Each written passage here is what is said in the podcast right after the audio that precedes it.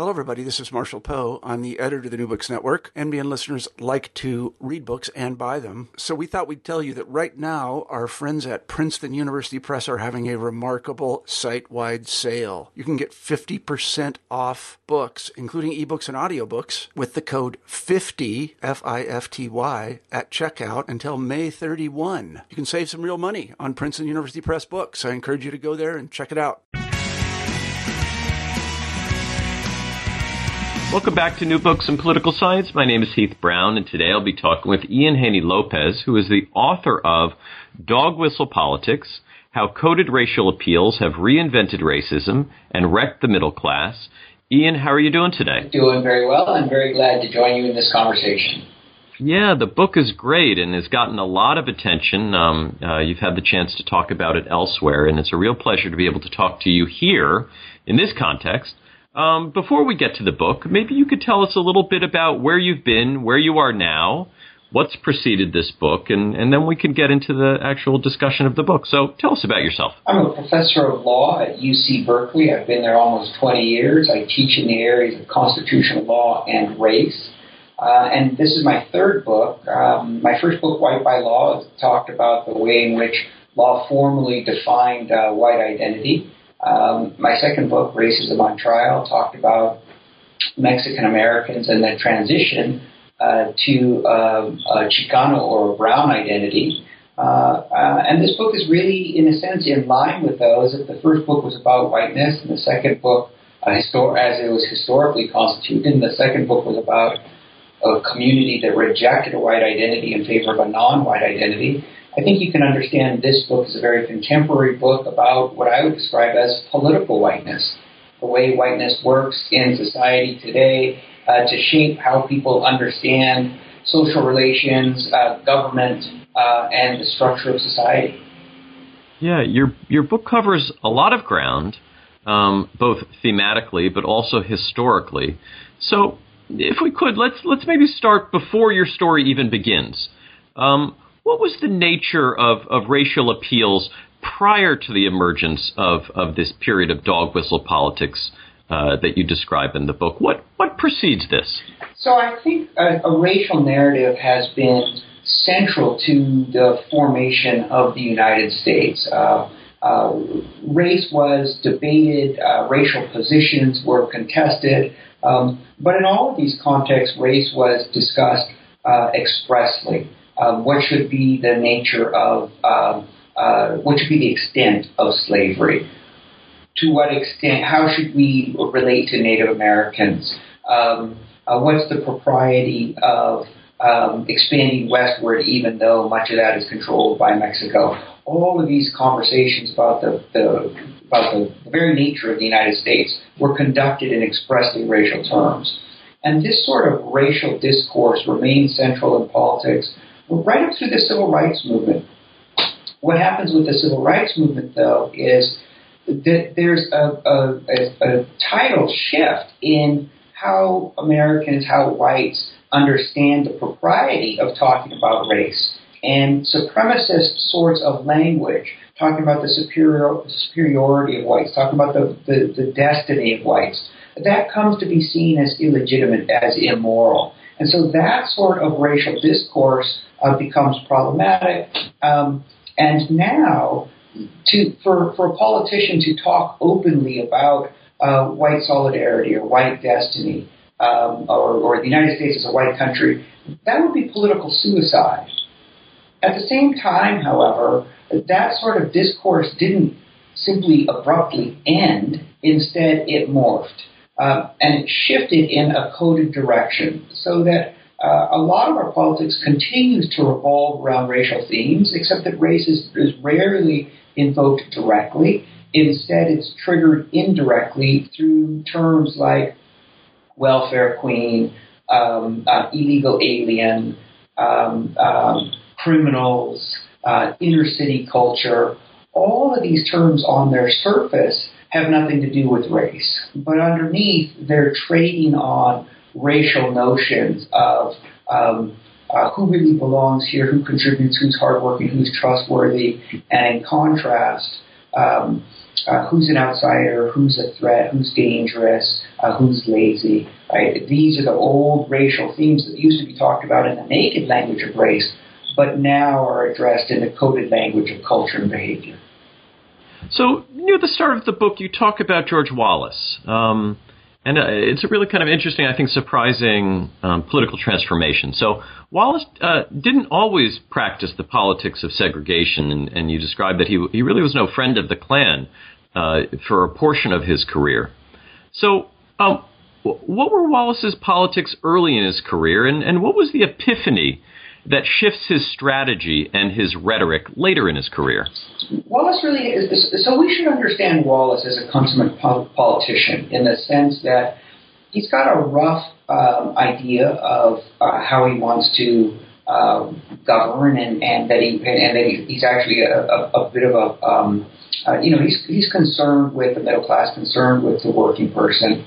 Um, but more than anything else, he's got a driving urge to win. So uh, there are a couple of epiphanies for Wallace. The first uh, comes when he uh, uh when he initially runs for governor, um, uh, and when he runs, he runs as a racial moderate. But this is in the wake of the Brown. Board of Education decision in 1954 mandating integration. Uh, the politics around race are really starting to radicalize in the South. Um, and Wallace loses to a racial reactionary. And the night of his uh, concession speech, when he has to uh, go and admit that he, he has lost, uh, there is a story in which he turns to some of his supporters uh, and, and he looks at them and he says, No other son of a bitch is ever going to outnigger me again. And what he means is that he recognizes that he lost to somebody who was a fiery racial reactionary, and that he sees that if he adopts that strategy, he can win election. And indeed, that's what he does. And so the next time that, that he runs for governor, he runs as a racial firebrand. Um, and it's as this racial firebrand that he wins office that he's inaugurated, and in his inaugural address, when he says, segregation today, segregation tomorrow, segregation forever, he promises to stand in the schoolhouse door, right? So, so so that's his first epiphany that he could use race as a racial firebrand to win election. But this is 1962, um, and the civil rights movement is gaining strength, uh, and this sort of language makes George Wallace look like uh, a sort of unrepentant Southern bigot. Um, and so there's a second moment when he has yet another epiphany uh, uh, just a few months later, he actually takes his stand in the schoolhouse door. Uh, but when he does so, he doesn't talk about the proud Anglo-Saxon homeland in the South and all that sort of uh, uh, clear white supremacist language. Instead, he starts to talk about um, the power of the state to resist uh, federal intervention and and the um, overweening power of the federal government. Now, the net effect is the same. He's seeking to block uh, school integration. But there's a remarkable transformation in the sort of support that Wallace gets. Um, he gets support from all across the country. Uh, and, and Wallace has this second crucial epiphany. Yes, he can continue to win votes uh, by using racial appeals, but um, he can appeal to whites all across the country if he shifts his language slightly, and if he begins to frame racial issues in these coded terms, for instance, states' rights, rather than in the old supremacist language of uh, white superiority. And it's this second epiphany, I think, that has come to shape modern American politics. That there is, in the, in the words of Republican strategists, political gold to be mined in racial appeals but only if you couch them in coded terms uh, that allows people to deny, perhaps even to themselves, uh, that they're reacting to uh, racial triggers. And, and, I think it's that it's, it's, that combination. You can win on race, but you have to use race in a way that's coded and that allows plausible deniability. Um, those are the two sort of central lessons of Wallace that I think have shaped modern American politics for the last half century. So thus we have the emergence of this this dog whistle, and it's practiced by both Republicans and Democrats, though though maybe more so for one party than the other. But but I think you suggest that it's it's um, this is not a uh, uh, this is a bipartisan um, uh, tactic. So how does a racial dog whistle work exactly? Who's the target, and what is the intended response of that target? Well, so that's a really important question. But before we get there I want to back up and address this question of, of whether dog whistling is bipartisan. Um, I think it's, it's so. It's really important to understand with respect to dog whistling that there are two central dynamics. One is the use of race to appeal for votes. Um, that's the one that most people focus on. Very interesting, but frankly, not the most important. Much more important is that dog whistling emerges as a way to specifically target the New Deal state. Dog whistling has, um, at least this has been used in the, in the United States over the last 50 years, a specific substantive ideological component. And so here's, and here's how it works. People use dog whistles. For example, Reagan would tell a story about uh, people waiting in line to buy a hamburger while somebody ahead of them is is using uh, uh, food stamps to buy a T-bone steak. So you can see the racial element, right? The first time Reagan told that story, he told it in terms of uh, some young buck waiting uh, uh, to buy, uh, waiting in the line ahead to buy a T-bone steak with food stamps. Some young buck, clearly a racial term. Um, so you can see the racial component. Uh, this is a story about um, blacks who could work but refuse to work. They'd rather scam the system. They're they're uh, um, ripping off the system, whereas it's whites who are playing by the rules, uh, who are working, who are struggling to make ends meet, who are paying their taxes, uh, who can only afford hamburger. Uh, okay, you can see that, but on top of that, uh, or maybe I should say beneath that is another story, and that is a demonization of government. It says it's liberal government with its welfare programs um, that is seeking to take money from, uh, take the tax dollars um, of hardworking whites and give it to these lazy, uh, scheming, undeserving minorities.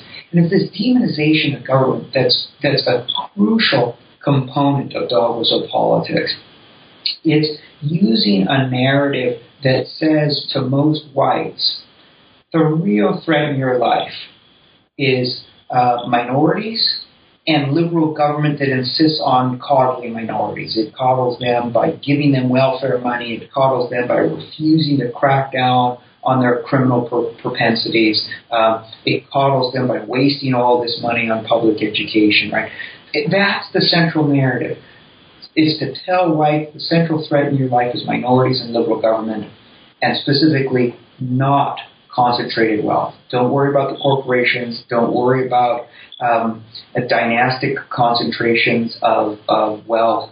Worry about poor minorities and liberal government. And that's what connects up dog whistle politics and the enormous reversals that we've seen over the last 50 years in terms of a society with relatively high levels of upward mobility and relatively equitable distributions of wealth 50 years ago uh, to a society now in which we have levels of wealth inequality we haven't seen in 100 years and, and levels of social mobility that have, that have plummeted. Right? And, and that's the core story. So if that's the core dynamic, then we need to back up and say, so who's really using dog whistling? Um, and I want to insist that the, that the, the, the people who are most forcefully using dog whistling are uh, uh, political reactionaries. They are people who are targeting the New Deal state. Yes, that ends up being uh, Republicans, but even within the Republican Party, it has been the reactionary elements of the Republican Party and not the sort of moderate Republicans who have been most prone to use dog whistling. Um, the Barry Goldwaters, for example, or the Ronald Reagans, or in contemporary terms, uh, the Tea Party um, uh, uh, um, um, agitators, right? They're causing You get you constantly get these reactionary uh, reactionary elements dragging the Republican Party further and further to the right, making it more and more hostile to uh, a New Deal state that tries to take care of everybody, more and more sympathetic to a system of government that uh, favors the very rich through massive tax cuts and also through giving corporations uh, control over the regulatory state.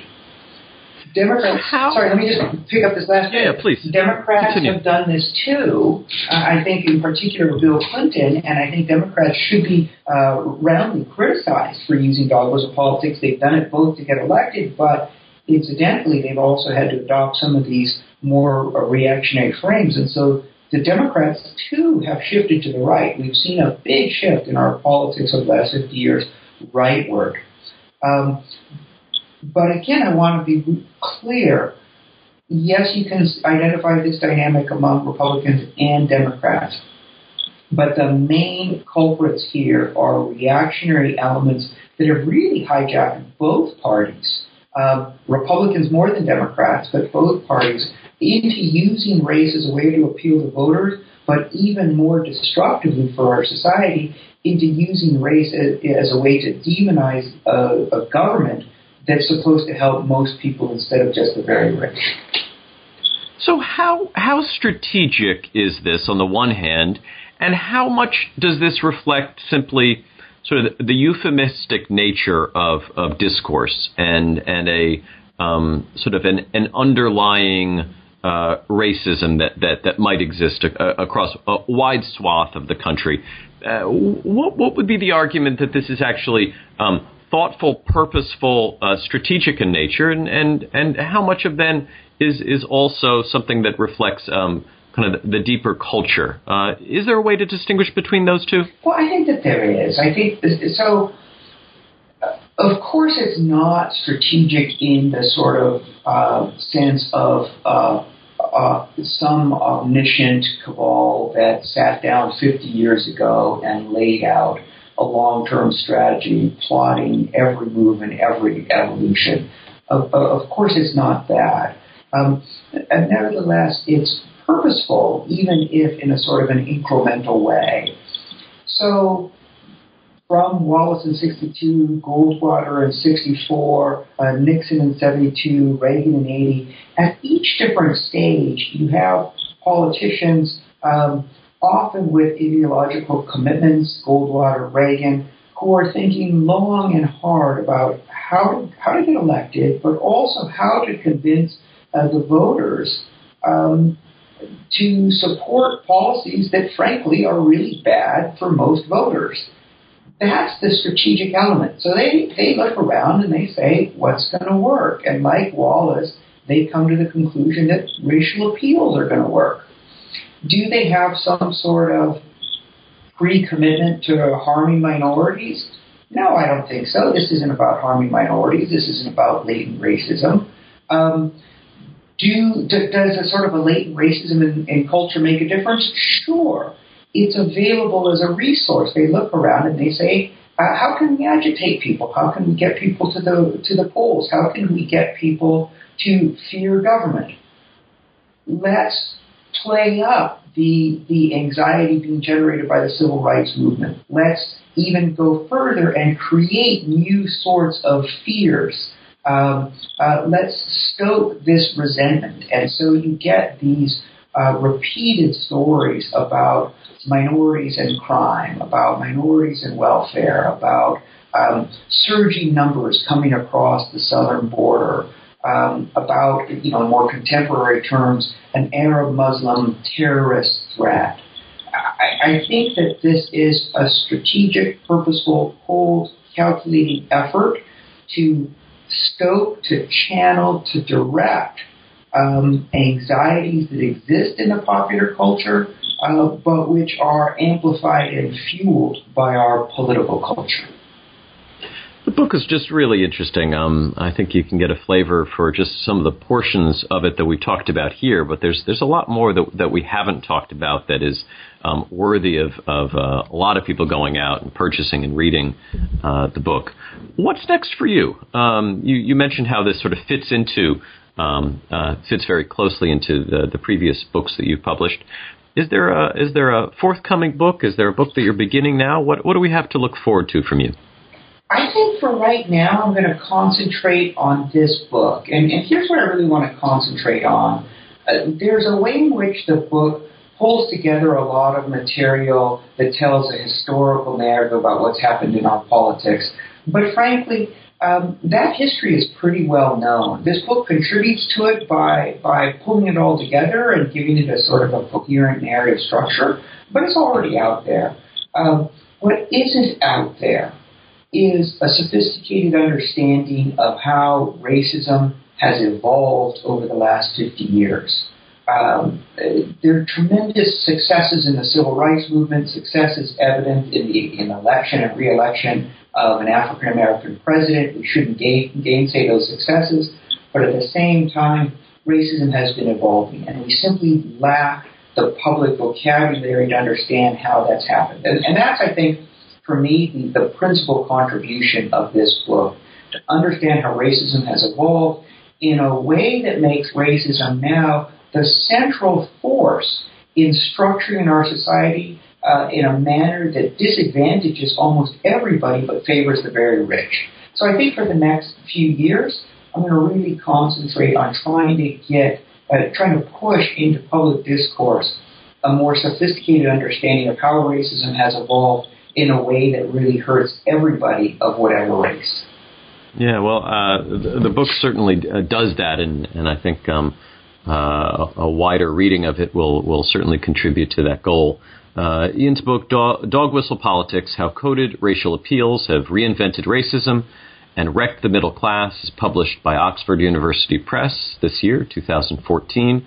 Uh, not only is it very interesting, it has a very powerful cover. I think the uh, whoever designed this cover did a very good job of capturing um, the uh, the message, and and uh, so if you see it, um, pick it up, buy it, and and and please do read it. Ian, thank you very much for your time today. Thanks very much, Heath. It's been a great conversation.